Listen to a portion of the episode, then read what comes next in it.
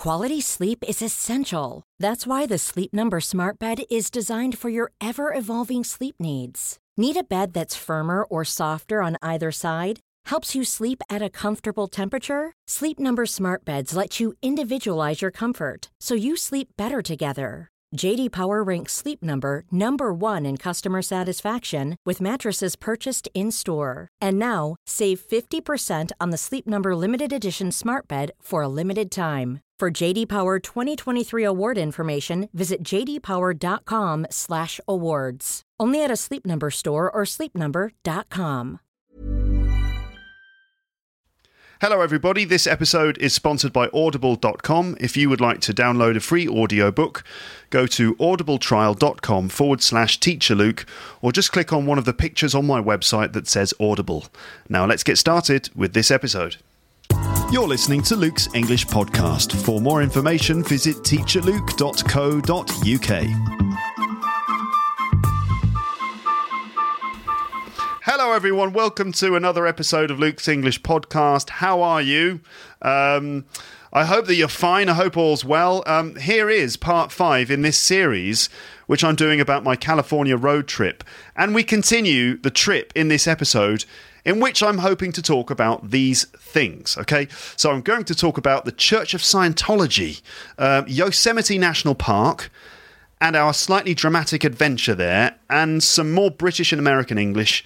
And if time, I'll talk to you about San Francisco, where, among other things, I met and interviewed AJ Hoge, who you might know from the internet, because he's quite well known on the internet, and he's got a learning English system, which is called Effortless English. I think that I won't get to AJ Hoge in this episode. That's probably going to be in the next one, which I also imagine will be the last in this series of California road trip episodes. So, let's get started. Okay, I should say as well that while I'm recording this, I'm also doing a live stream on Periscope, and I've got some people joining me here on Periscope. And live streams. So this is the first time that I've ever done this. Someone's already asking me, is this Periscope broadcast brought to us by Audible? Yeah, if you like. Yeah, why not? In fact, you could say so. Yes, maybe the Periscope is brought to you by Audible. I'll tell you more about that in a bit. Now, you might be thinking, if you're listening to this podcast, you might be thinking, oh, wait a minute, I wish I'd known about that. I wish I'd known. If I had known that you were going to do a live broadcast on Periscope while you were recording this, then I would have watched it. Which, if to be honest, if you are thinking that, then well done, because that is quite a complex sentence that involves a number of complicated conditional structures. If I had known that you were going to record an episode of the podcast using Periscope at the same time, then I would have decided to listen to it. Don't worry about the complexities of third conditionals at this point. But anyway, I'm planning to upload the video of the Periscope onto the page for this episode, if my phone can handle it, depending on the size of the file, but hopefully you'll be able to see this again by watching it on YouTube. All right. So we continue the road trip story, and in the previous episodes I talked to you about the time I spent in Los Angeles and stuff. So at this point, 11th of August, I think it was the 11th of August, we prepared to drive from Los Angeles to Yosemite National Park, and we went to CVS, which is like this huge pharmacy. And we stocked up on water and other supplies, because it's quite a long journey. So we thought we'd need to get lots of supplies and things. We programmed the sat nav. That's the GPS satellite navigation system. We programmed the sat nav to take us on a route on the western side of the Sierra Nevada via Bakersfield and Fresno, and then up. I think it's Highway 41 into Yosemite, which is a really nice drive. And in Yosemite National Park, we'd managed to book a spot in a camping ground. And at that point, we were both really looking forward to being in the fresh air and in the mountains.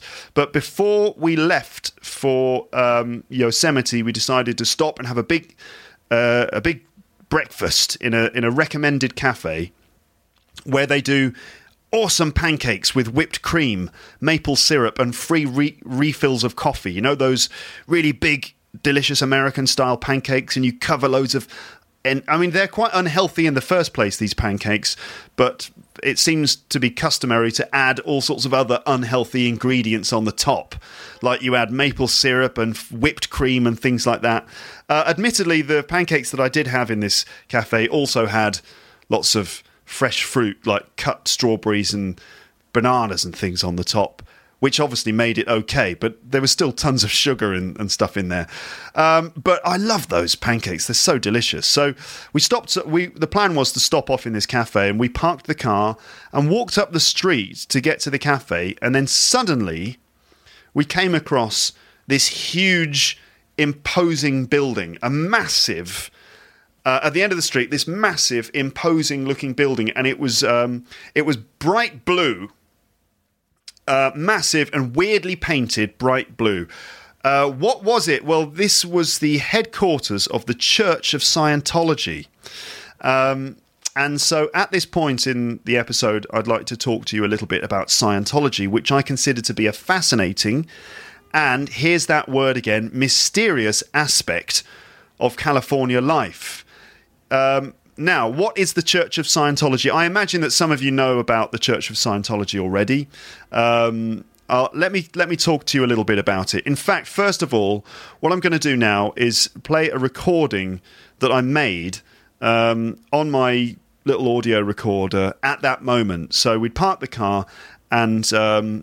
I switched on the audio recorder and started talking about what I could see. So I'm going to play that recording to you right now. Hello there. Now, it's, I think, day 3 or day 4. We are planning to leave Los Angeles today in order to drive up to Yosemite National Park. And we're just sort of on our way out of LA. We decided to stop off at a recommended cafe. And so we just parked the car in a little side street, and we just a few moments ago we started walking up towards this cafe. And at the end of the road, there's this weird, huge blue building, massive, very imposing blue building. And guess what it is? Well, it's the headquarters of the Church of Scientology. It's a massive building. It's kind of like this. Well, I don't know how to describe it really. It's just very tall, probably about 10 stories high, something like that.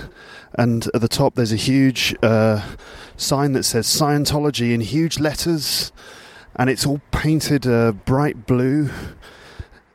Very weird looking and very imposing. And as we walked closer towards it, we noticed that there were lots of people walking around it, all dressed exactly the same in a sort of uniform. And these are the people who work in the Church of Scientology. It's really fascinating. I feel a bit self-conscious talking into the microphone like this, walking along the street. Also, there are sort of security guards on bicycles riding around the building.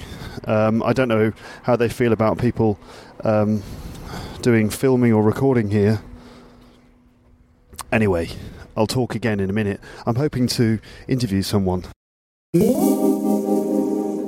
Okay, so what is the Church of Scientology? Well, let me tell you a little bit about it. It's a religion...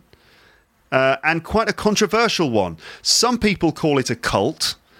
Some of its members are famous celebrities like Tom Cruise and John Travolta. Apparently, the church has a lot of influence in Hollywood, and lots of people think it's really weird and secretive. There are even suggestions that the church has been involved in criminal activity like threats, assaults, and even... more serious things than that.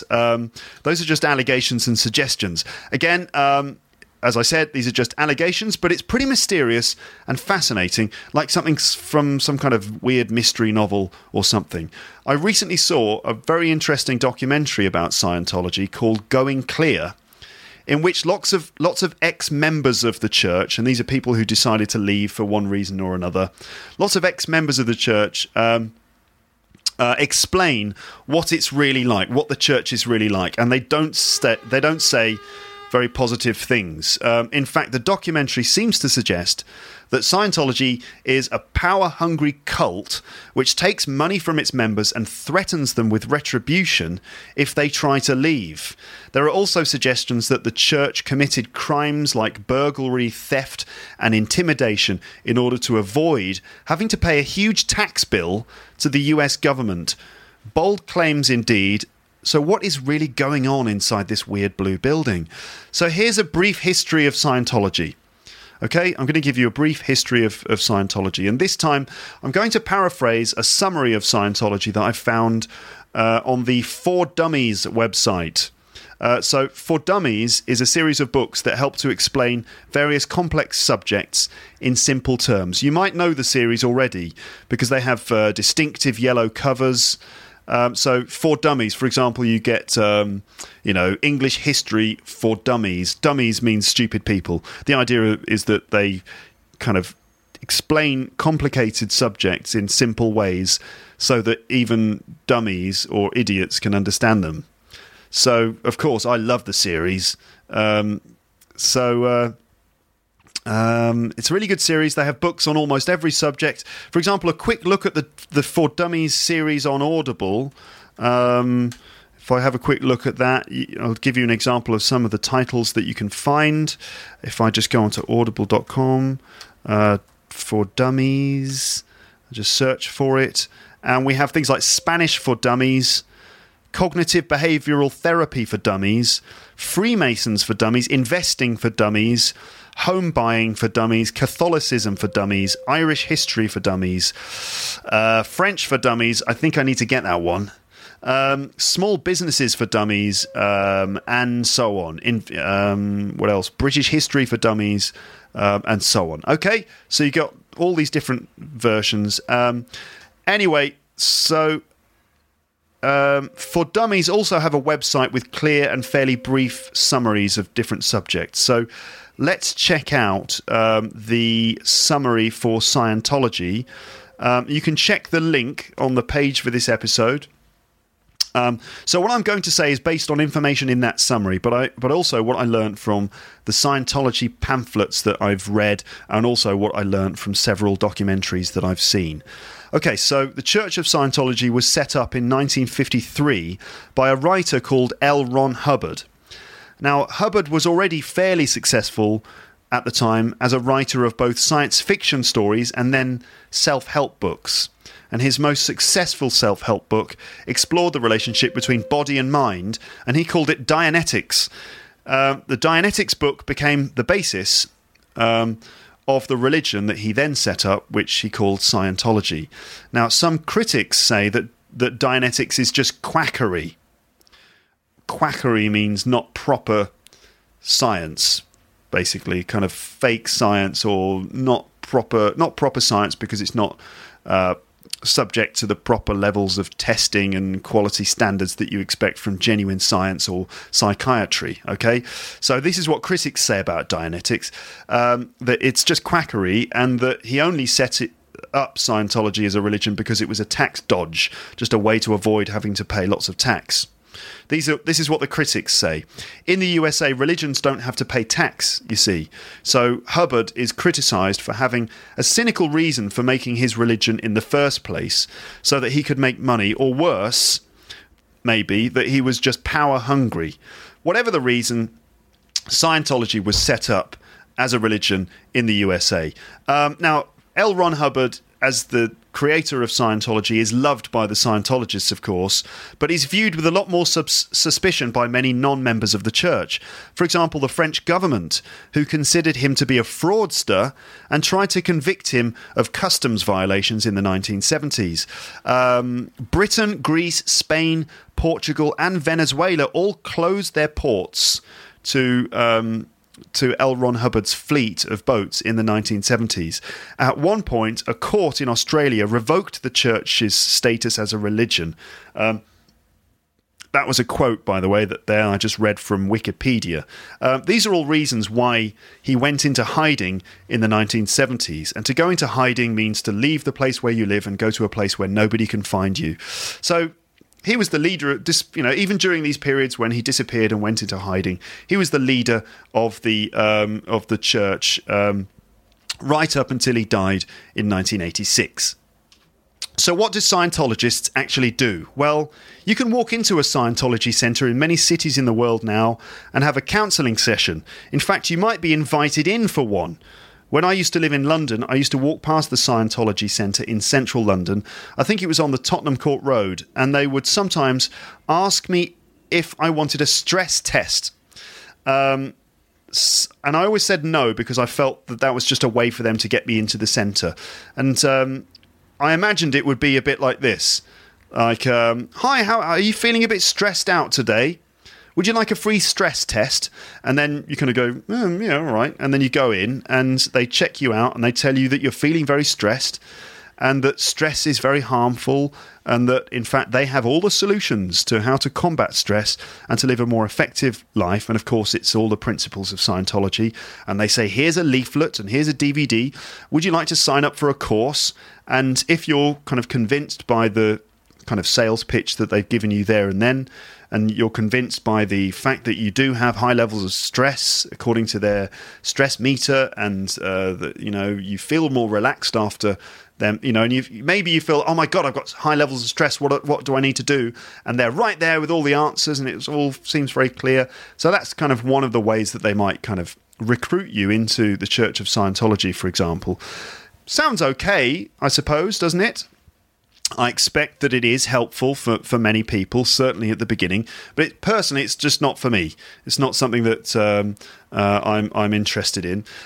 So a counselling session at the Church of Scientology is called an audit. And essentially, this is a bit like a psychotherapy session.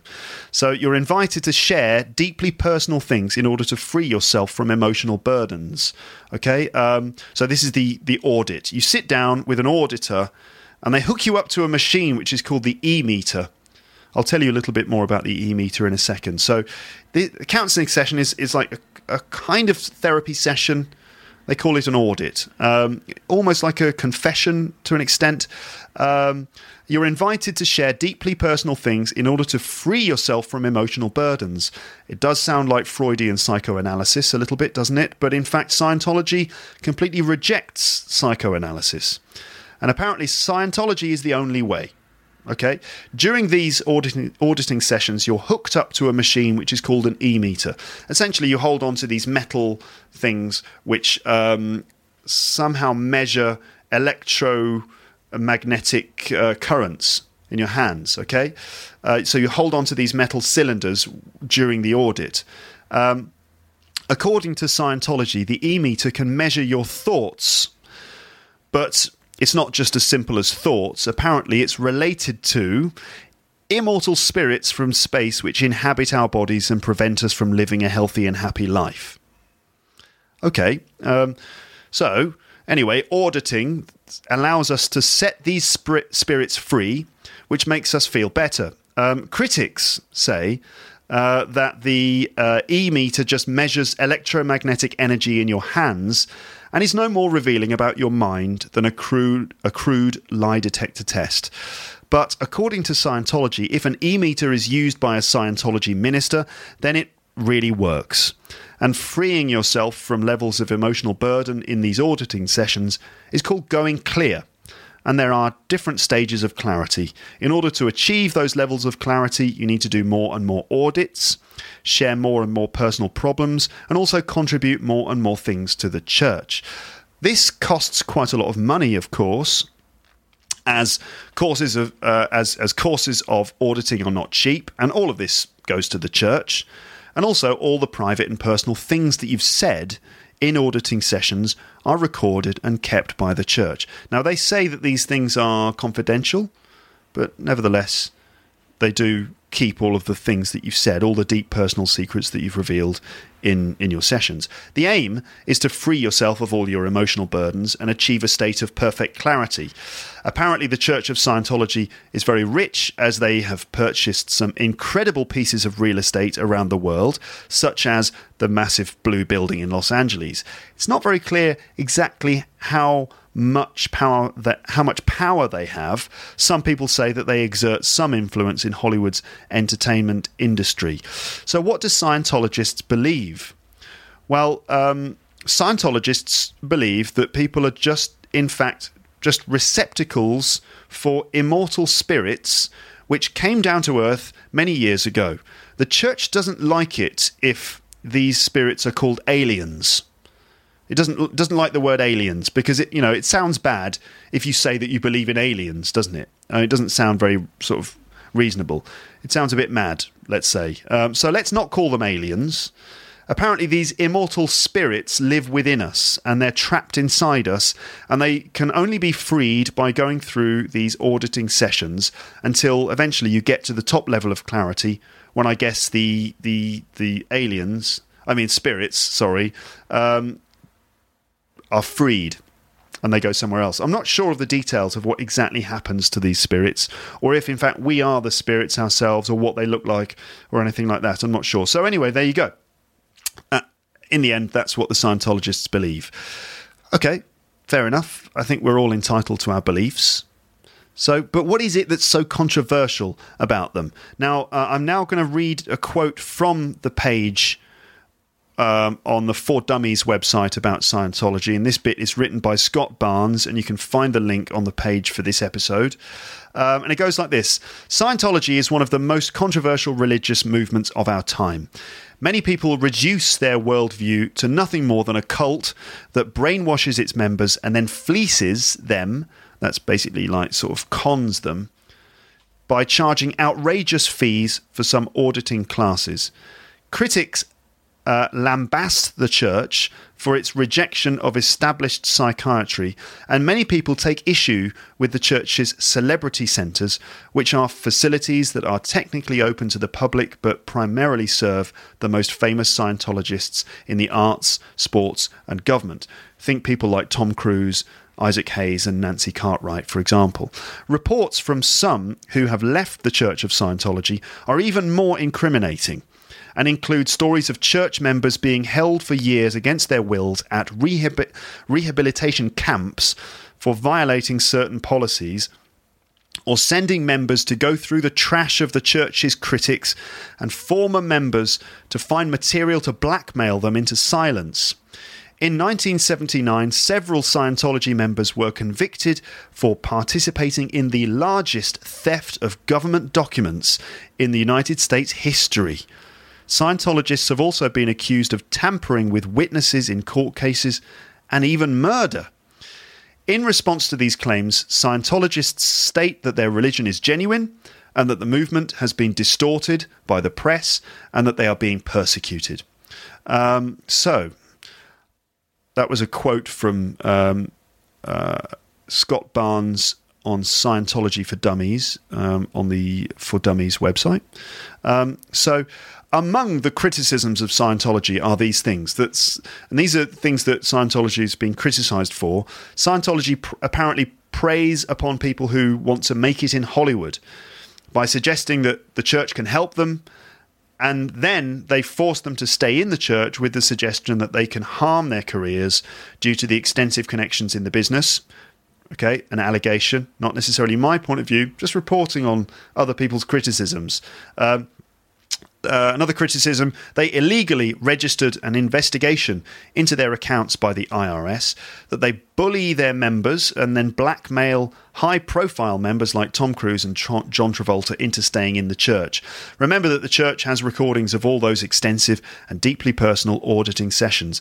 These are all allegations and criticisms, of course, which have been made against the church, not necessarily my thoughts. I haven't decided what I think of them yet, and I'm just curious. Is it possible that all of this sinister stuff is actually going on within these imposing blue buildings that we saw? I wonder. I'd now like to play you a second recording that I made on the day that I was there. So let me now play that recording for you on the podcast. So we're in the cafe over the road from the headquarters of the Church of Scientology. And from here we can kind of observe what's going on.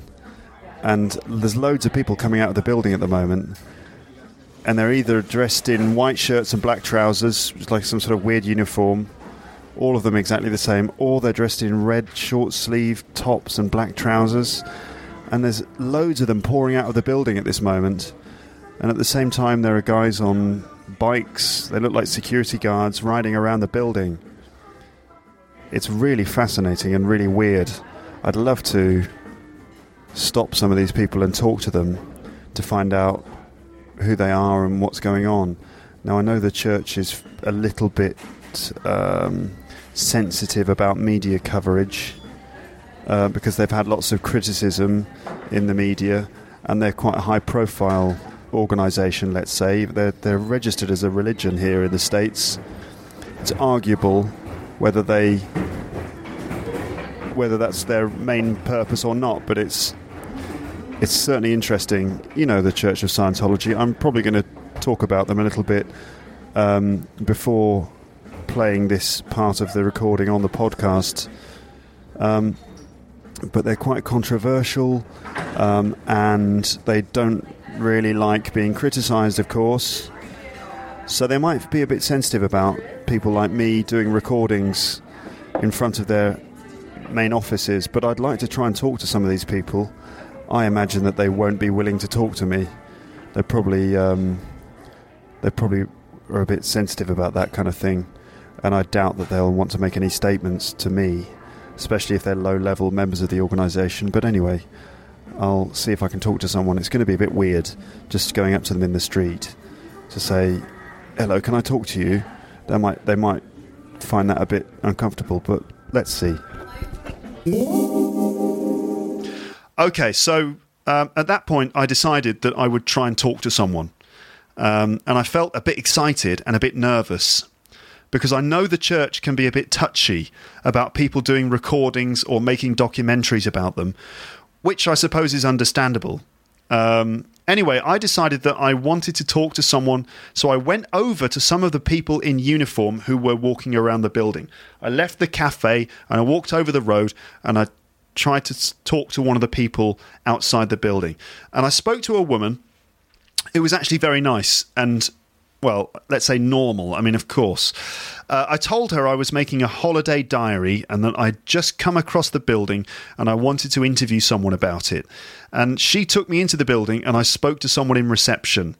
And then I made a recording afterwards. So I actually went into the building. I walked around the building with her. We made a bit of small talk. And I tried to sort of, you know, play it down a bit. I didn't want to go in and say, I'm making an investigative documentary about the Church of Scientology, and I want to ask someone some very tough and challenging critical questions, because obviously that wouldn't get me anywhere. Instead, I said, I'm just making a holiday diary, which is true, because it is a holiday diary, and I'm just really curious about this building, and I was just wondering if there was someone who could answer some questions for me. And she took me round, and I went into reception, and then I made another recording afterwards when I came out, and I'm now going to play that recording to you, so here we go. So I just went into the building in order to ask someone to talk to me, but apparently they don't allow this kind of interview to happen unless I get permission from someone higher up in the organisation beforehand. So I thought, well, I don't have time because we've got lots of things to do today, so I'm not going to go through all of the official channels to try and get an interview. But it was almost sort of scary going in. I thought, oh my God, they're going to brainwash me and I'm going to be kept here forever. But no, I just went in, spoke to a nice girl at reception who told me that I couldn't have an interview. She gave me a DVD, Scientology, an overview, a presentation from the Church of Scientology, and a kind of little leaflet pack thing, which I'm going to read later on. So that's that, but I'm now sort of deep in the heart of Scientology land. All the buildings around are all painted blue. And they're all different offices for different parts of the organisation. I'm now walking past the juice bar from one of the buildings, and there are some members of staff sitting there looking at me as I walk past. There's a huge building on the left which is called Advanced Organization Los Angeles. Advanced Organization. I suppose that is the building that deals with the advanced levels of this organization. I'll talk to you more about Scientology in a bit because it's pretty fascinating, and there are some quite interesting documentaries about this organization. I'll talk to you more about it so you get the whole picture. Some people, sometimes I say that Luke's English Podcast is a cult. Of course, it's not really. But I think this is a real one that I'm walking around now. And it's very interesting to actually see it with my own eyes. I mean, the building is huge and so imposing. I'm going to take a photo of it here so you can see what it's like. Again, I hope I don't get stopped or anything, but there are various people dressed in sort of a uniform working on it, sweeping the floor outside, just like any organisation really, but with a slightly sinister feeling to it. Okay, taking my photograph. It's time to leave before that security guard on a bike comes to talk to me. But even if he did talk to me, I'd probably record him or something. Anyway, time to get back onto the road because we've got lots of driving to do today. That's been my little Scientology report. Not a total success because I didn't manage to speak to anyone. But there it is. I expect I'll talk to you more about this church in post-production or later on this trip, so you understand really why I find it so fascinating. But that's it. This is Luke from Luke's English Podcast, signing out. So there you go. The woman I spoke to seemed pretty happy and seemed very proud to be working at the organisation, and the place certainly looked very smart and clean. And many members of the church say that it has helped them a lot. But what about all those allegations? What about the documentaries and stuff? Tell me what you think, everyone, okay? What do you think? Is the church a cult, or is it a proper religion in your mind? Is it a force for good, or is it not a force for good? Is there a Church of Scientology in your country? Where you come from? Tell me what you think about the Church of Scientology, okay? I'd like to know your views. As ever, you can leave your comments on the page for this episode of the podcast. This is episode 292. Just go down to the comments section right at the bottom of the page. Just type a little comment. I'd like to know what you think. Okay, I've got a comment here on Periscope because I'm periscoping this while I'm doing it, and someone just said it's just a profitable company, really. Okay, interesting. But they're not listed as a company, are they? They're listed as a religion. So it's not exactly operating like a company. They're not subject to the same level of checks that companies are. It's interesting. And another person is saying, yes, there's something very shady about them. Yeah, there is something a bit shady about the church. Anyway, let's move on, shall we, everyone? Let's move on. I'm going to tell you about the next place that we went to on the California road trip. And the next place was Yosemite National Park. Now, many of you may have been there. You might have seen it. In fact, you might have Apple Macintosh computers that have a Yosemite operating system. And if you've got the Yosemite operating system on your Mac, then you've probably seen the desktop wallpaper images of Yosemite National Park. That's Yosemite, okay? It's an incredibly stunning place, and it's also, an operating system on Apple Mac computers. So I actually went to Yosemite, which was like going into my Mac. It was actually like climbing into the operating system of my Mac. So anyway, Yosemite, it's a huge national park and probably one of the most stunning parks in the world. Most of the tourism there is centered on Yosemite Valley, which is full of meadows, a river and pine trees, and some accommodation and camping grounds. Around the valley, you have some incredible granite rock formations, including stunning mountains. And there are granite rock faces like El Capitan, the Half Dome, Sentinel Dome, and so on. Also, some of the highest waterfalls in the world. The whole thing combines to be a stunning place to spend some time camping, cycling, hiking, or rock climbing. And it's visited by about 5 million people per year. There are a few roads that go round the central part of the park surrounding the valley. 95% of the park is wilderness, and hardly any people go there except experienced hikers. So that's the other 95%. Most people spend time in the valley, which is about 5% of the whole park. Okay, the other 95% is mainly wilderness, and hardly any people go there except experienced hikers, climbers, and campers. You might know Yosemite, as I just mentioned, from the Apple Mac operating system. At the time I'm recording this podcast, I think the most recent OS for Mac is Yosemite, but I believe that the next one is going to be called El Capitan, which is also a rock face in Yosemite National Park. So if you have a Mac with Yosemite, then you've probably seen the desktop images of the place. It's absolutely stunning. And being there is a bit like being inside your own Apple Mac, but obviously much, much better than that, because nothing can compare with actually seeing it with your own eyes and smelling the smells and hearing the sounds and just being part of the general atmosphere of being there. So we drove the muscle car that we were driving, that I was driving. We drove the Chevy Camaro out of Los Angeles and then through the back end of the Hollywood Hills, and there they have some very handsome countryside with a highway which is great for driving. I mean, in LA it's not really that great for driving because it's just traffic jams all the time and you're just inching forwards. And if you're driving, yeah, I know, should have brought a Mustang, someone is saying. I know that. Hi. That's Roman from Switzerland. Yeah, I should have got a Mustang. Tell me about it. Sorry, that I'm just talking to someone on Periscope. Anyway, so in LA, of course, you're just creeping through traffic all the time, lots of traffic jams, which can be a bit annoying when you're in a big, powerful car, because the car wants to go. It wants to leap forwards, as I said in a previous episode. But then driving to Yosemite was the first time that I'd really sort of taken the car out on a proper open highway. So after those hills, the land does become a bit boring between Los Angeles and Yosemite. There's a big stretch of a few hours in the middle, which is just boring, flat farmland.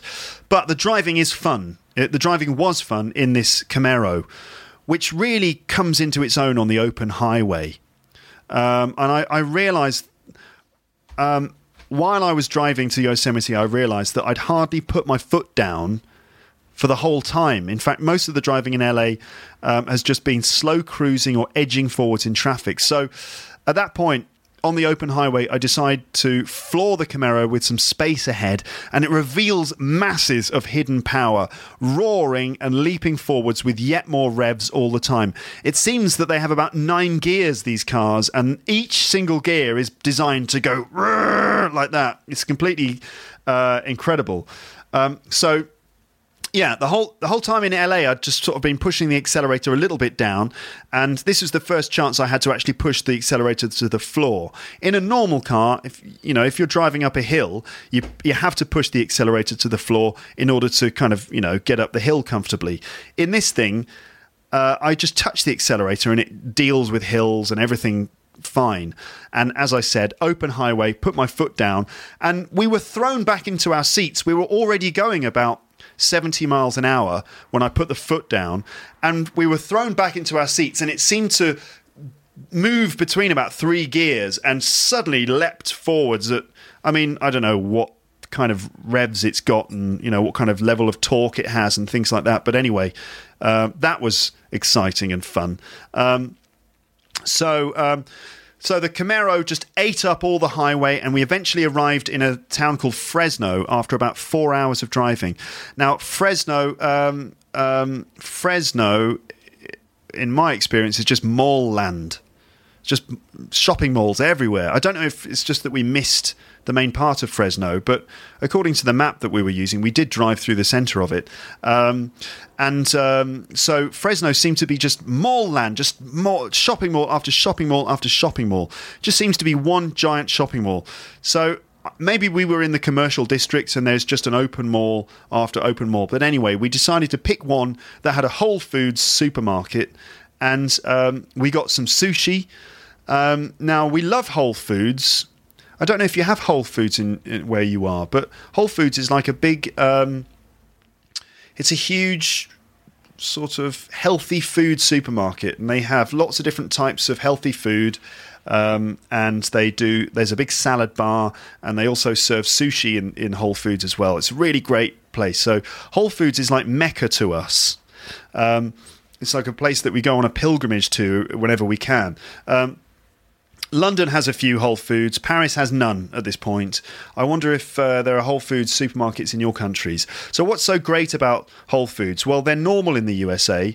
And I've just mentioned that they're full of really good, healthy food, and they're massive, and they have a really wide selection and loads of good stuff.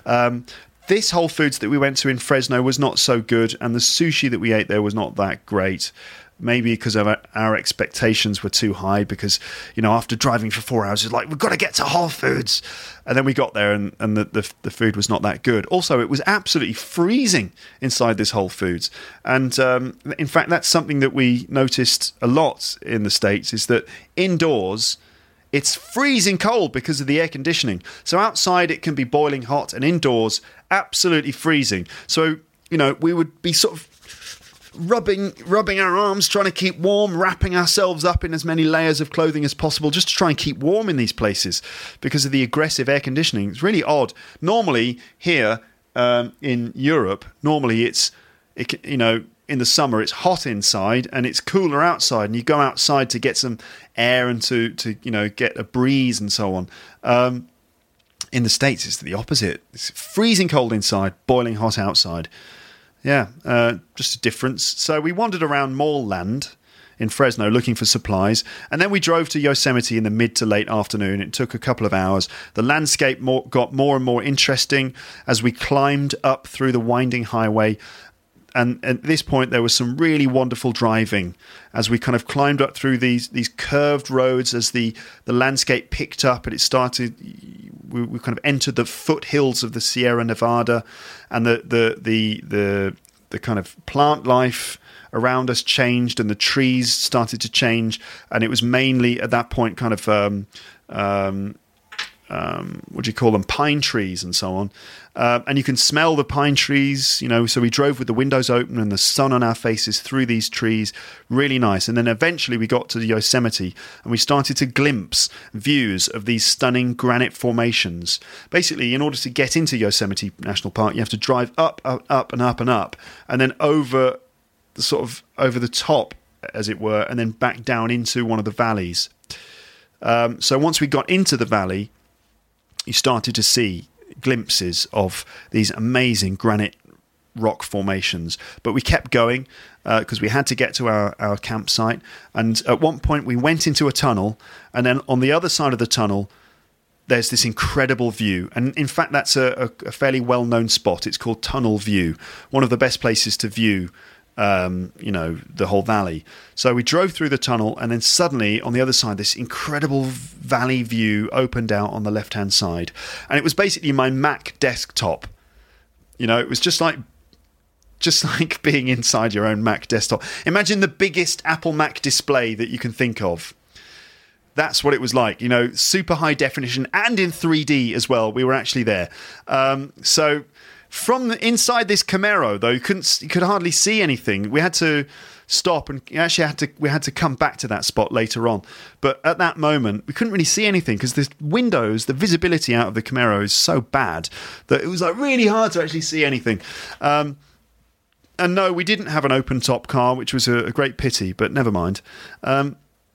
So after about an hour of driving in Yosemite Park, and we're in this sort of a bit of a daze, we eventually arrived at our campsite.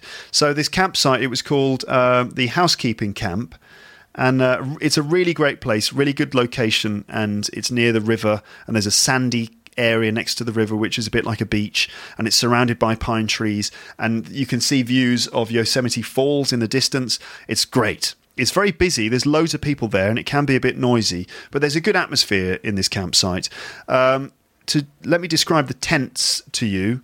So they weren't like normal tents that are made of canvas or whatever. In fact, they were sort of partially solid constructions. So you had a concrete back wall, two concrete side walls, and a concrete floor. And then on top, a sort of canvas roof, and then canvas curtains. for the other wall, the fourth wall. Okay, so imagine concrete back, concrete sides with canvas curtains to get in and out of the tent. Very, very, very simple, very basic, a bit like an army camp or something like that. Okay, so that's where we stayed. Very basic stuff, just a simple bed and stuff like that. Okay,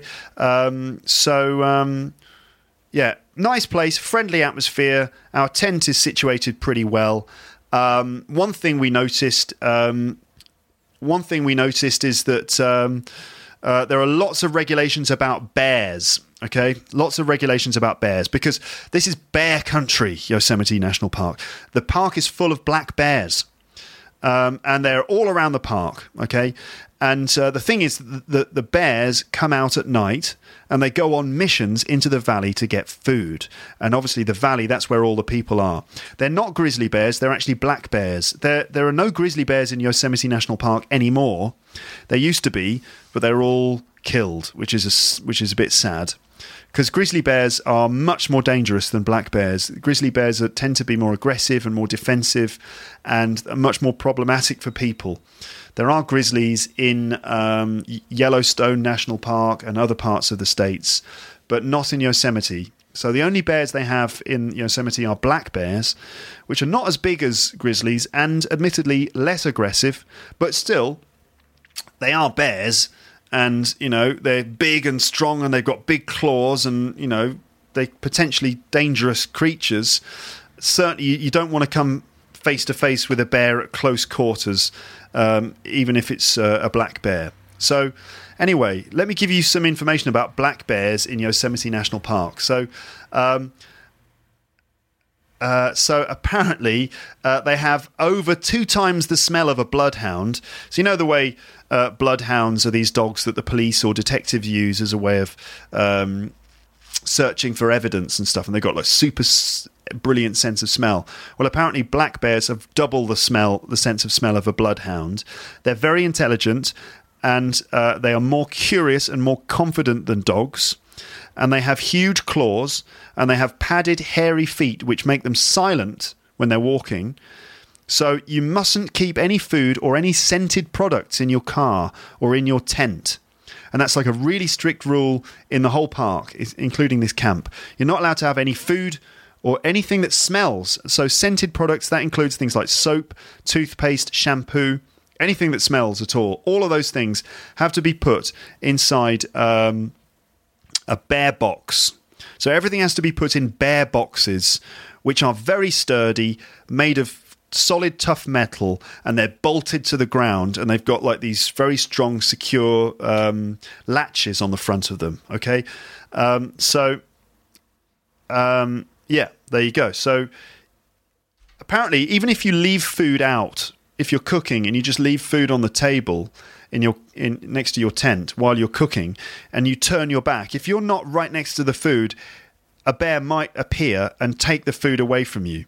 Because if you're not right next to it, then the bear basically decides that it's not your food anymore and it's their food. So, you know, they will come and take your food. So it has to be kept in these metal boxes at all times. A bit like the way that you would keep food in the fridge.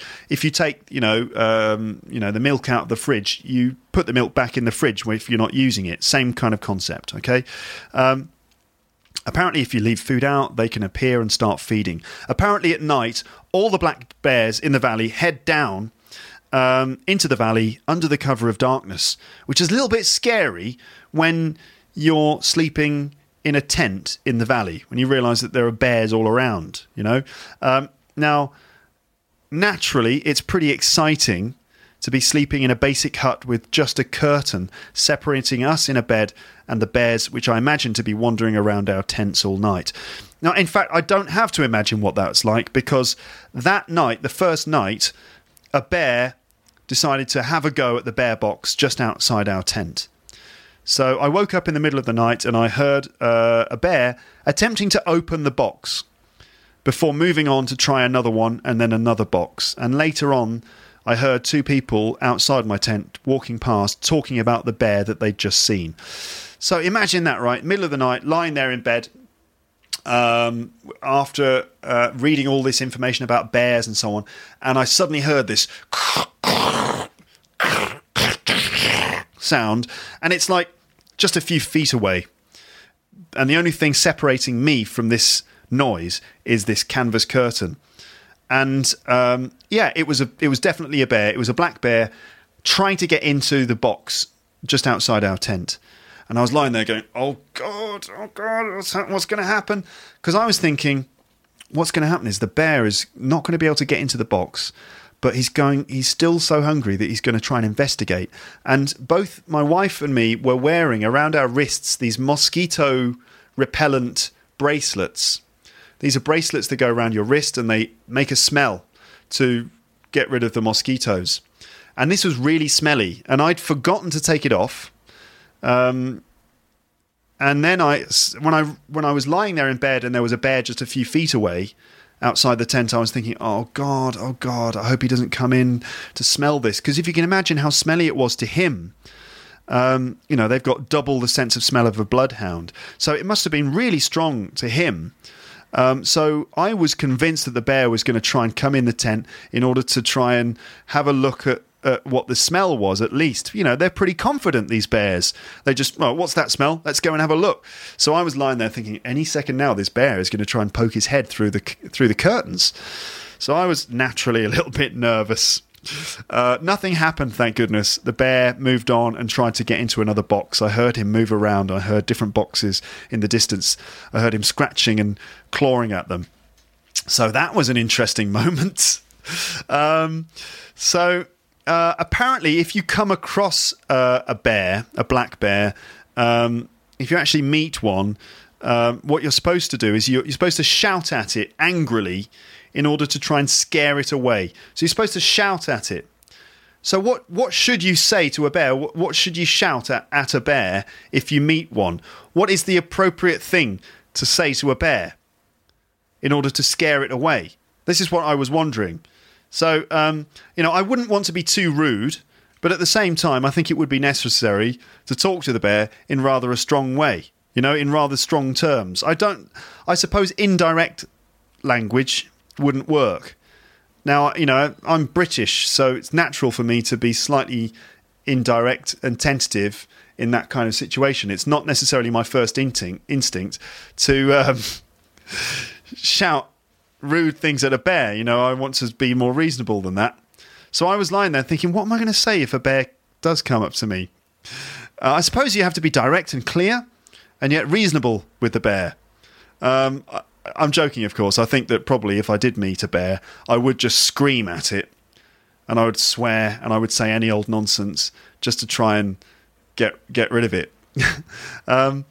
But I imagine some of you would be a little bit more cool about your bear encounter, but not me. I would freak out, I think, because I'm from the UK, you see, and the thing is that we killed all our bears in the UK. It's very sad, but we killed all our bears years ago. We made them fight with dogs and other cruel things. It was terrible. So I imagine that any bear meeting me as an Englishman and hearing my London accent wouldn't be that friendly, you know? So I don't think there would be any need to be cool. I think that freaking out and panicking and trying my best to scare the bear away is probably the order of the day. Yeah, imagine what would that be like? Sorry to bother you, bear, but I hope you wouldn't mind. I'd just like to apologise for all the things my ancestors did to you, but would you consider running away? That's not going to work. It's going to take your face off. You need a more confident approach than that, I think. So the place, the camp, has a lovely summer camp, hippie Boy Scout feel to it. Yeah. I wanted to talk more about what you should say to a bear. Let's think about that a little bit. So it would probably be something like, I heard someone tell me that you should say, hey bear, like that with an American accent. But as an English person, I'd probably say, I don't know what I would say. So it's a lovely place, nice hippie feeling sort of to it, kind of chilled out vibe to it. It's a bit crowded, lots of kids. It would be nice to have the place to ourselves, but of course that's impossible. Dinner at the Yosemite Lodge down the road. Nice, modest canteen food. We bought some tourist stuff like a cap and some playing cards and things, and then we went to bed after making sure all the food and all the smelly stuff was in the reinforced box. And then we drew the canvas curtains. The canvas curtains were definitely not reinforced, and I tied them with a very good knot. I don't know if that was going to make a difference, but I decided that we'd use like a really strong knot to make sure that the curtains of the tent would be secure. I was thinking, of course, the bears won't be interested in us. But apparently they are very curious. So, yeah, I've already said this, but I'm just reading from my notes. We're wearing mosquito repellent coil things, and they're quite interesting and smelly. Maybe a bear will find it interesting. Maybe a bear will come into the tent and say, "Oh, hello, what's that on your wrist?" I don't know what the bear equivalent of "what's that on your wrist" would be. Maybe it would be like, "Let me poke my head in your tent and bite your arm off." That's how a bear speaks, by the way. Let me bite your arm off, or just maul you a bit, because that's what bears do. Isn't that's what dangerous animals do? They maul you. Yeah, that's the word that we always use, to maul. If you ever read a story in the newspaper about, someone who got attacked by an animal in the zoo, or some kind of big cat attack, they always get mauled by the animal. To maul someone, anyway. So. Maybe that's what it was. So anyway, we slept well in the open air, despite all of these thoughts about bears in my mind. I had to go to the loo in the night, which was quite a scary moment. So, I needed the toilet. So I decided that I would go for it. So I kind of, got out of the bed and put my flip-flops on and everything. And I poked my head out of the curtains. I thought, right, come on. Let's not muck around. So I went outside. Every step I was imagining a bear to just appear at any moment. I went into the little toilet cubicle and I had a look first to make sure there was no bear in there. I thought that for some reason there would be bears in the toilet. I don't know what they would be doing, just sort of hanging out in the toilet, doing a poo or something. I don't know. Anyway, so I did my business. And of course I had to look over the door before leaving the cubicle, just to make sure that there wasn't a huge bear waiting for me, but everything was fine. So it was all okay in the end. What time are we on? It's 48 minutes on the podcast and much longer on the Periscope. I think, okay, I'm going to pause the podcast for a second and talk to the Periscope people. Okay. So the next day, we woke up and had breakfast in the canteen in the park. And then for that day, we decided to stay on the floor of the valley and we rented bicycles. So we rode around on bicycles and it was a very nice and comfortable way to enjoy spending time in Yosemite Park, to get used to the environment and just to take it easy a little bit. So we rode around on bikes, and there's a very nice, very convenient cycle path that takes you all the way around the valley, and you get views of the different granite rock formations and things, and you get to spend time in some of the meadows there, and you can spend time relaxing by the river and dip your feet into the water, and it's really, really nice.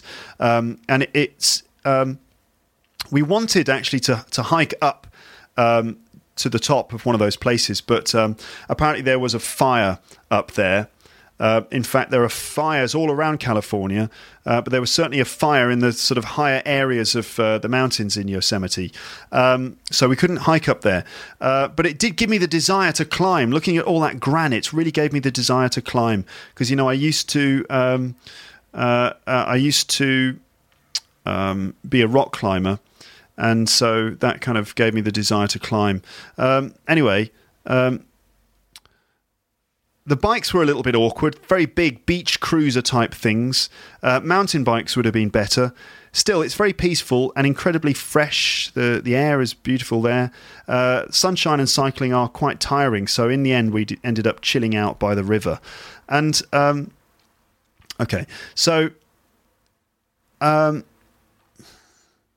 Okay, I've actually stopped doing the Periscope thing now. I paused the recording just a moment ago and did a bit more talking on Periscope. What I found in this episode was that it's not exactly perfect doing a live stream and a podcast at the same time, because what the Periscope people want is for me to talk to them and respond to their questions. But what I think is best for the podcast is that I speak to you and only you. You see what I mean? So doing two things at the same time is not actually as straightforward as you might imagine. So I've stopped the Periscope. But if you go to the page for this episode, you'll find. You should find YouTube uploads of those Periscope videos, and you can see all of the other stuff. So this, I've been talking on the podcast for about 50 minutes or something, but the Periscope has about something like an hour and 40 minutes. So you'll find way more extra content there if you want to have a look at that. So anyway, I'm now going to carry on by talking. I'm going to keep talking about Yosemite now. So we had a lovely day on the valley floor, riding around on mountain bikes, chilling out by the river and so on. But I was a little bit worried about the next day, because I knew that I wanted us to go for a big, long hike up in the mountains. And I thought, what can we do that's fun and that takes advantage of the proper rugged landscape without it being too challenging? In the end, it was all right, and we came up with a good plan. But anyway, I was thinking about that. That night, I drove us back up to Tunnel Point. You know, that place with the amazing view? I drove us back up to there to look at the sunset. And we ended up staying and looking up at the stars. And it was amazing, because after the sun went down, there was a beautiful view of the stars. So we lay on our backs, and it was immensely beautiful, as there's hardly any light pollution in the park. So the stars were all revealed to us in their glory. And there were millions and millions of tiny points of light. And as you may know, our galaxy, the Milky Way, is so rich. There are so many stars that when you look at it on a good night, it appears to be like a big mist. It looks like a mist across the sky. But in fact, it's just a dense collection of many, many millions of stars. And we saw constellations like Orion's Belt and the Plough. And driving back through the valley, my wife fell asleep in the passenger seat, and I decided to stop the car again in order to lie down on the bonnet of the car and look up at the stars a little bit more. So I did that. I stopped the car in a parking spot, and I got out while my wife was sleeping, and I lay down on the big bonnet of the car to look up at the stars, because it was so amazing. But suddenly I got really freaked out by the total darkness around me. Because I was just lying there, and there was a big field on my right and a big field on my left, meadows and then forest. And I was lying there looking at the stars, and then I suddenly became aware that all around me was total darkness. And I was thinking, this valley's full of bears. So I got freaked out by the bears again. So I didn't last very long lying there on the car, and I decided to get back in the car and drove back to the campsite. And we slept very well that night, even though I did hear a few more bear sounds. We slept well, ready for a pretty early start the next morning. So, okay, let me finish the bit about Yosemite, and then that will be the end of this episode. So the next day we had a very early start. We had a huge breakfast to get ready for our big hike, because we planned to go on a big walk around the top of the valley, so around the periphery of the valley, basically. So we took a coach trip up to a place called Granite Point, which is a spot on the edge at the top, overlooking the valley with amazing views. And the driver on the journey was really amusing. And he said that he'd been driving buses in Yosemite Valley for 26 years. And while he was driving us, he also gave us a commentary through his microphone, and it was broadcast through the speakers. And 26 years he'd been doing it, and he definitely had perfected his routine, because his commentary was full of jokes and full of dry humour, as well as lots of really interesting facts like the story of Yosemite National Park. And the story of the park is basically that it was at one point populated by a pretty tough tribe of Native Americans who had learned how to hunt grizzly bears. So these were the only guys who were able to actually live within the park. And that, of course, eventually settlers from the east had come in and made contact with the Native Americans. And it was just basically a story of how, some explorers had discovered the place and explored it, including someone called John Muir, who's a well-known name in that area. And that ultimately the Native American people who lived there had been sort of driven out of the place. It was another sort of slightly sad story about Native Americans. But his speech was really funny and really entertaining. We got to Granite Point and sort of walk a little bit up to where you get this amazing view. It's a bit like being at the perfect place to survey that end of the valley. It's incredible. Panoramic views all around on both sides. Incredible photograph opportunities. And then we started our hike. And the idea of the hike was to walk around from Granite Point all the way around one end of the valley, across the tops of all of the, let's say, across the tops of the mountains, looking down into the valley on our left as we went around, walking over some waterfalls, and then eventually walking back down into the valley, back down to the valley floor. And the idea is that it would take about 6 hours in total. We'd packed lunches, we packed plenty of water and snacks and things. We were well prepared. We had flashlights and stuff in case there was a problem. So we were, pretty well prepared.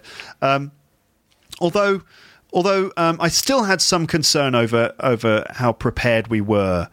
Even though we were well prepared, I was still a little bit worried about some things. For example, our shoes. Our shoes were not climbing shoes. We were basically wearing trainers. But to be honest, I think some of that stuff about climbing shoes is a little bit unnecessary. I think some of it's marketing. You know those shoes that you're supposed to wear when you go trekking? Like, specially designed shoes with big grips on them and big ankle supports and stuff. We weren't wearing those sorts of shoes, but I am a little bit skeptical about how necessary those things are. And in fact, later on we met a ranger. This is an expert who is responsible for safety and so on in the park, and he agreed with me. He said, I think that the shoes you're wearing are fine. Anyway, so our shoes, nevertheless, didn't have ankle protection, which was a bit worrying, because we were going to do 8 miles of hike, mostly downhill with some uphill bits and some tricky steps, and it was supposed to take 4 to 6 hours. So we did the first 3 to 4 miles without any problem at all, with amazing, stunning views. I mean, it's like being up in the heavens, looking down upon the valley. Incredible. And it was all fine, except at one point when my wife, as we were walking, she just stepped on a rock and she rolled her heel very slightly. To roll your heel. So as she was walking, she stepped on a small rock and her heel flexed a little bit to the right, and her foot slipped slightly. And I worried for a moment if she'd sprained it. But in fact, she said that she was fine and we carried on. All right. So she sort of slightly sprained her ankle, but apparently it was fine. And we carried on, and we had, more amazing views. At one point we stopped at a place called Nevada Falls, which is this extremely long waterfall. And at the top there's a river area with cool water, and you can sit there. So we stopped at Nevada Falls and we dipped our feet in the pools of cold water, and we chilled out and we ate our sandwiches for lunch. It was great. But when it was time to leave, my wife's ankle had completely seized up. My wife's ankle had completely seized up. It had seized up, meaning it had gone all stiff and it wasn't flexible, and it was very painful to walk on. And it was a bit worrying because we faced another 5 miles of downhill trekking. So it should have taken a couple of hours normally, but it took us about half an hour to do just about, half a mile. And she was holding my hand the whole time and using me a crutch. And she said it was very painful. So eventually we had to stop and we were stuck. Okay, we were stuck. And this is actually quite a worrying moment. Luckily, we're in the United States and we're in Yosemite National Park and there are loads of people. And, of course, they're all really friendly. So lots of people actually stopped because my wife was sitting down. You know, it was clear that there was a bit of a problem. And lots of people stopped to ask if we were okay. And people were amazingly nice. Two women called Jenny and Susan stopped, and apparently they had just done a training course in safety and first aid. And so they helped us out. Can I just mention, a couple of episodes ago, I talked about the grammar of describing narratives and how sometimes people slip into the present tense. Well, all the notes that I've written for this are all in the present tense. So you know what I'm going to do? Instead of having to go through all the notes and rewrite them, I'm going to read it as I'm going to say it as they're written in the present tense. So Jenny and Susan stop to help us, and apparently they've just done a training course in safety and first aid. So they take our situation seriously and they give us water and food, and then they call search and rescue. So they actually, because, you know, I had been thinking maybe her ankle's just cold and it's going to warm up and it's going to be okay, but Jenny and Susan had no hesitations about calling the search and rescue, which is basically like the emergency services of Yosemite National Park.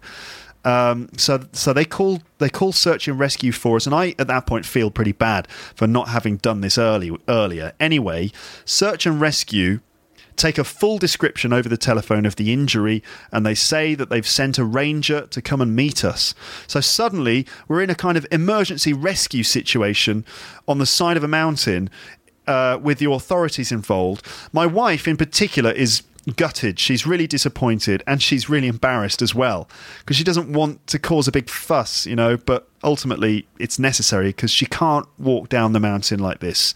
Her ankle is in a lot of pain and she can't put any weight on it, and it's dangerous to try and hop down the whole mountain. It's just really dangerous. So yeah, search and rescue are coming. They tell us not to move. So we wait for about an hour there on the path. And then eventually the ranger arrives. Apparently he was already on the trail, but he made good time. He walked really fast to come and get to us. So now I've already bound my wife's leg in a bandage. So Jenny and Susan gave me a bandage, and I've wrapped my wife's ankle up in this bandage, not too tightly, but enough to sort of give it a bit of support. The ranger has brought crutches. You know, these are these like metal or wooden things that you use if you've got a bad leg, and it allows you to walk. So the crutches can go under your armpits, and you hold them with your hands, and they're like long metal or wooden supports, and you can use them to help you walk. The weight goes on the crutches, and then you can hop on one foot. Crutches. So the ranger has crutches, and also more supplies of food and water, and also he has material to give the foot support with a splint. So he kind of prepares the foot properly with a proper splint and support, and more bandages and so on to give it support. So suddenly we're in an emergency rescue situation. What happened? What happened to our hike on the mountains? No, search and rescue. Now, according to him, the plan is that we should climb back up to the waterfall and then find another way down. And this is because the way that we're going involves too many big, dangerous steps. And so we have to go back up and then find an easier yet longer route.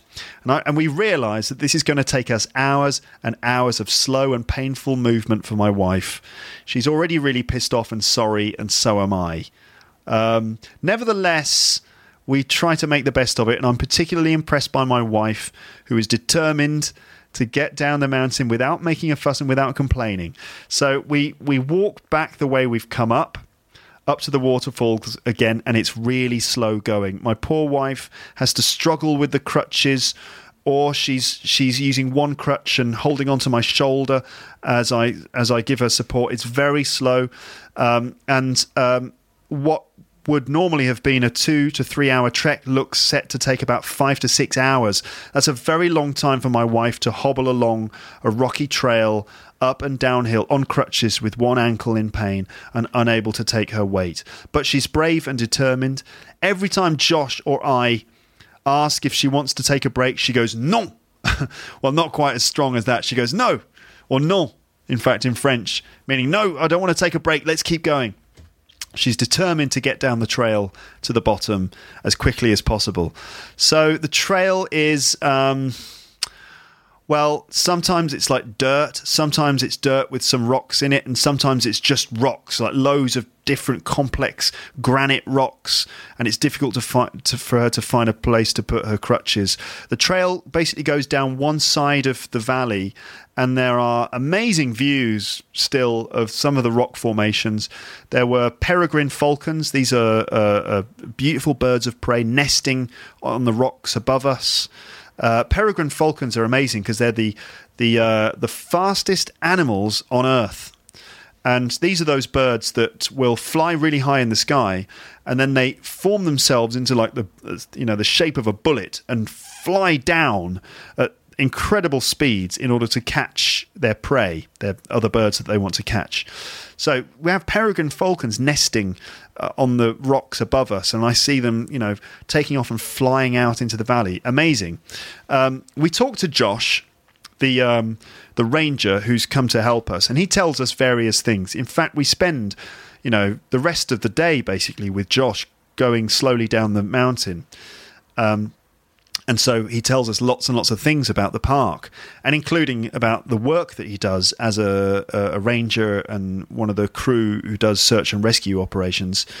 Apparently, in Yosemite National Park, there are about 5 fatalities from accidents every year. It's actually quite dramatic. Now, 5 deaths or 5 fatalities a year sounds like quite a lot, as if this is a really dangerous place. But when you consider that about 5 million people visit the park every year, it's only about 1 in 1 million who die. So, in fact, the ratio is not that much.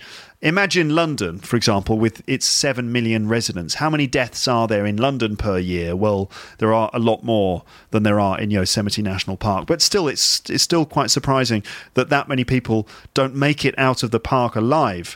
So nevertheless, yes, there have been some pretty gruesome accidents, and Josh tells us about some of them. And these are usually the result of stupid tourists who have no sense of safety or no respect for the nature of the park. And one thing we can all learn from this is that even when you're in what feels like quite a well-maintained national park, it's still really important to respect nature and respect the environment you're in and take care of yourself. Apparently, one of the most common forms of death by accident is from people falling over the waterfalls and falling hundreds of feet into their death on the rocks below. And often this is the result of them trying to take the best photo. Many of these photos are selfies. So if you imagine someone getting to Nevada Falls and wanting to take that perfect selfie where it's them with the view behind them, and they inch closer and closer to the edge, desperately trying to get the selfie with their selfie stick and so on. And they care more about the selfie than they care about their footing on the cliff. And apparently people every year fall off the edge. So, just remember, you still got to be careful.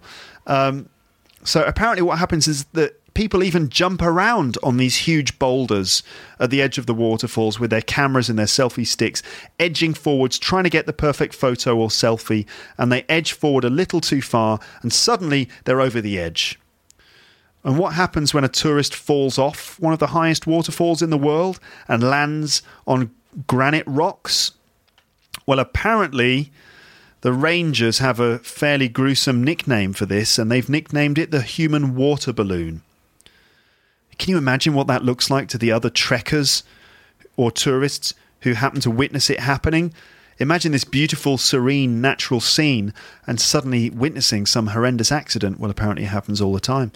Josh tells us other tales of tourists who are unprepared for the wilderness of Yosemite, even though there are numerous warnings written all over the park. For example, he tells us about people who attempt to scale the Half Dome. So the Half Dome is one of the most recognizable granite mountain ranges, or it's a huge dome, a granite dome of thousands of feet above the valley floor with a sheer vertical drop on one side. It takes at least 12 hours to climb up it. And most people do this over several days. It's a proper climb for experienced people, and it ends with a long ascent up the dome at a 45-degree angle. This is where you have to climb up the granite at a 45-degree angle. And in order to get up there, you have to hold on to steel cables which have been bolted into the rock and which use crude wooden blocks also bolted into the granite. This is a serious climb, but lots of people come and they do it because it's such a recognizable thing. So they think, well, we better go up the Half Dome, but it's not as simple as that. And it's actually very dangerous if you're not prepared. Some people lose their grip and down they go. Other people lose their cool and they panic with the same result. Down they go. And they fall all the way down to the bottom. The search and rescue rangers are called up to the mountains every day. Sometimes it's necessary to do helicopter rescues. According to Josh, this year a woman fell from the Half Dome, but she didn't fall to her death. Instead, luckily for her, her shirt, as she was falling down the rock face, her shirt got caught on a sharp piece of rock and she hung there, hung above the chasm of the valley. She hung there for 2 hours before being rescued. Can you imagine hanging off the face of the Half Dome with, you know,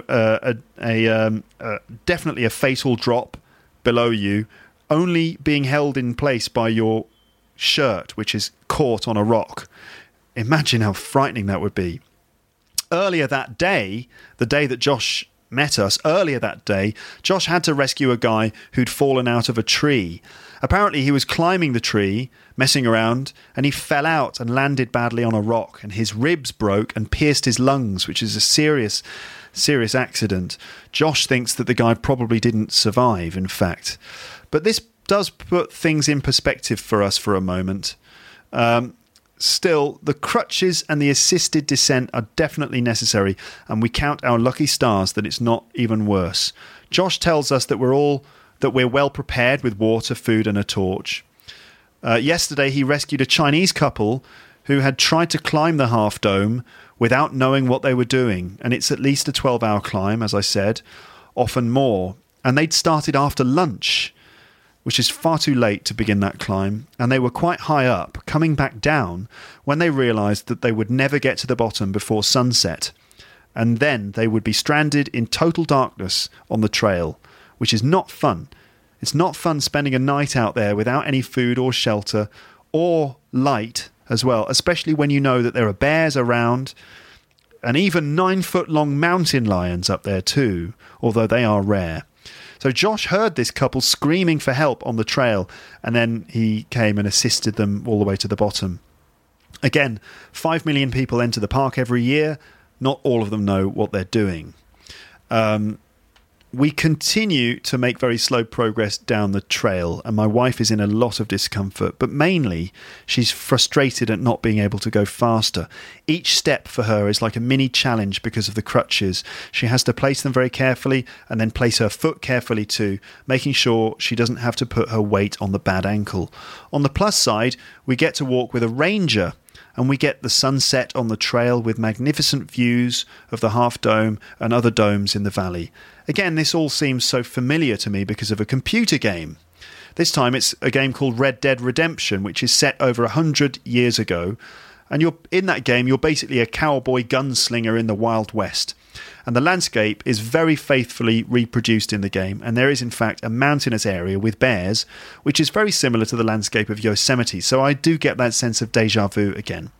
But the main thing is that my wife is having a tough time, even though she's looking on the bright side. One thing that's a bit funny is all of the reactions of people coming up the mountain as we go down. So there are some people walking up the trail as we go down, and they all say sort of certain stupid things.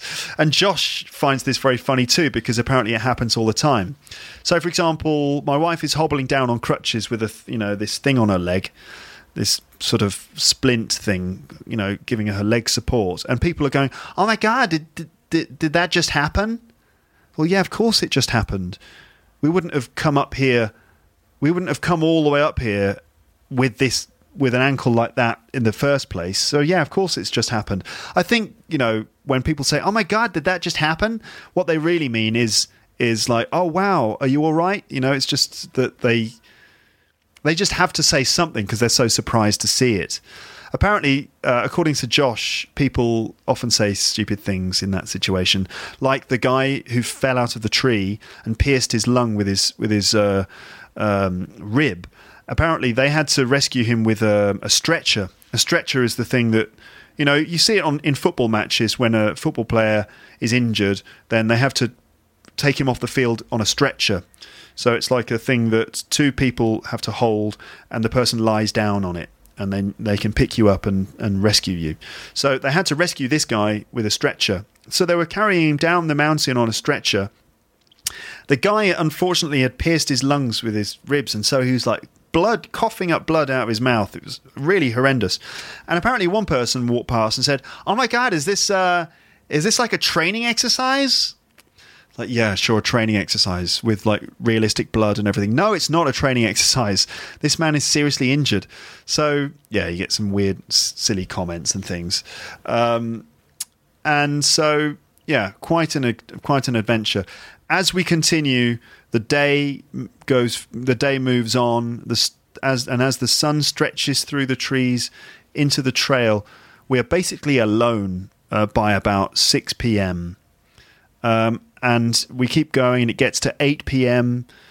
We should have been back in the campsite 3 hours ago, but we still have a long way to go. And we're walking. It's incredibly quiet, and the sun is going down. And in these conditions, I keep expecting to see a bear cross the path in front of us. Everything seems so still and peaceful that I'm sure that at any moment now we're going to come across a bear or something. But we don't see any bears. And anyway, the main challenge is to get down the mountains, so never mind about bears and lions. And it's very rocky, and there are lots of steps and boulders and so on.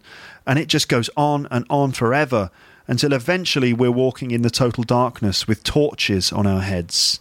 Torches. In America, they call them flashlights, but we call them torches in the UK. So we are walking with torches on our heads. And I even carry my wife for some sections. I carry her on my back for some sections because it's just a chance to go faster. Eventually, after ages and ages, we finally get to the end of the trail at this huge water tank in the forest, which the water tank looked like some sort of massive UFO looming out of the darkness. And from there, we're all picked up by a local police officer in his 4x4, this huge American police car. It's giant, this car, with massive tires, and my wife gets to sit in the front of the cab with the police officer. And between them and there in the cab, there's a gun rack with several massive semi-automatic rifles. I think they were M16s, and a shotgun and a few handguns. So my wife is sitting in the seat next to the police officer with all these guns and weapons in there too. A typical American cop car, I suppose. So not only is it a tremendous relief to be off the trail and back into civilization again, but we get a ride in what feels like a tank. And the police officer drives us through the forests in the closed area of the park back to where our car is parked at Yosemite Lodge. Amazingly enough, this police officer has been learning French using... What was it he was using?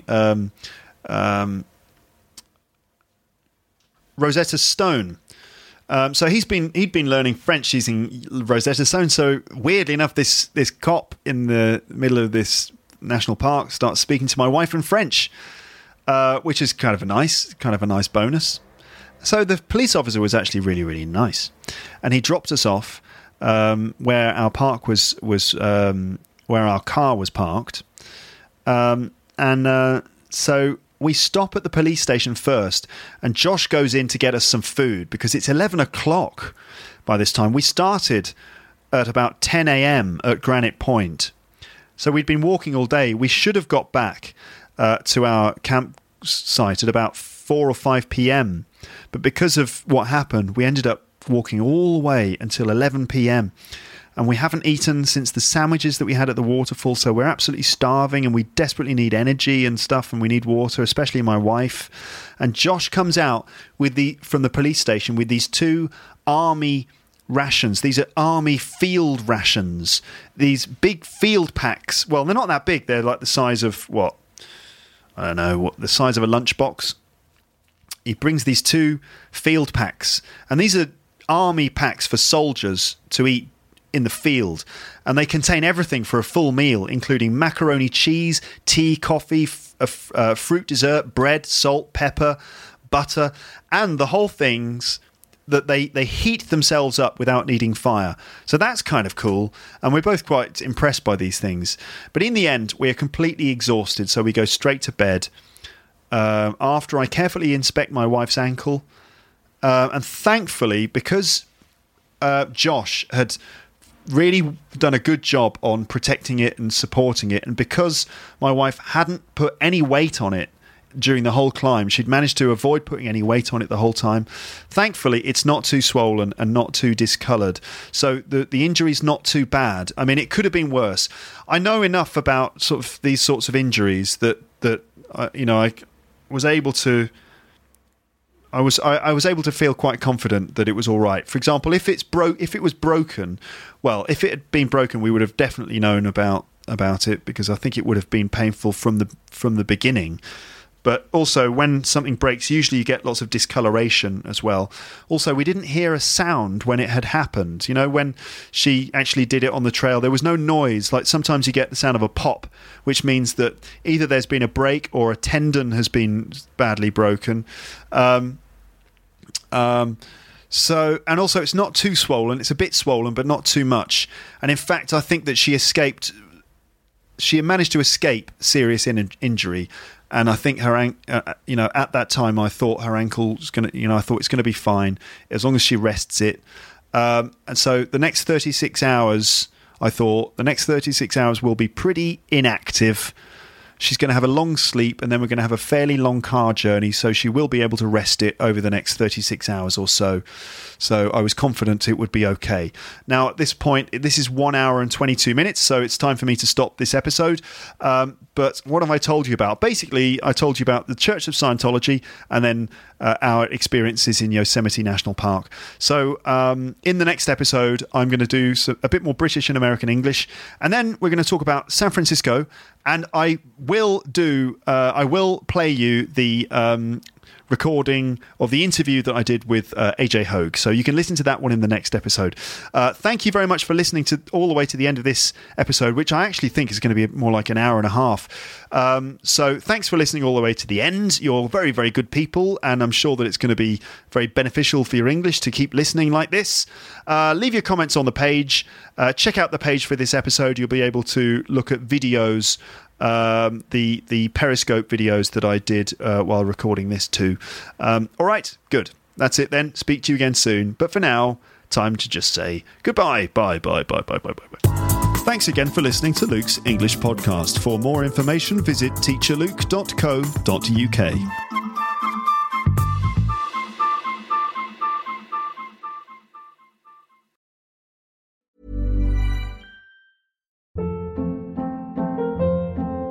Hold up. What was that? Boring. No flavor. That was as bad as those leftovers you ate all week. Keke Palmer here. And it's time to say hello to something fresh and guilt-free. Hello Fresh. Jazz up dinner with pecan-crusted chicken or garlic butter shrimp scampi. Now that's music to my mouth. Hello Fresh. Let's get this dinner party started. Discover all the delicious possibilities at HelloFresh.com. If you enjoyed this episode of Luke's English Podcast, consider signing up for Luke's English Podcast Premium. You'll get regular premium episodes with stories, vocabulary, grammar, and pronunciation teaching from me, and the usual moments of humour and fun. Plus, with your subscription, you will be directly supporting my work and making this whole podcast project possible. For more information about Luke's English Podcast Premium, go to teacherluke.co.uk/premiuminfo.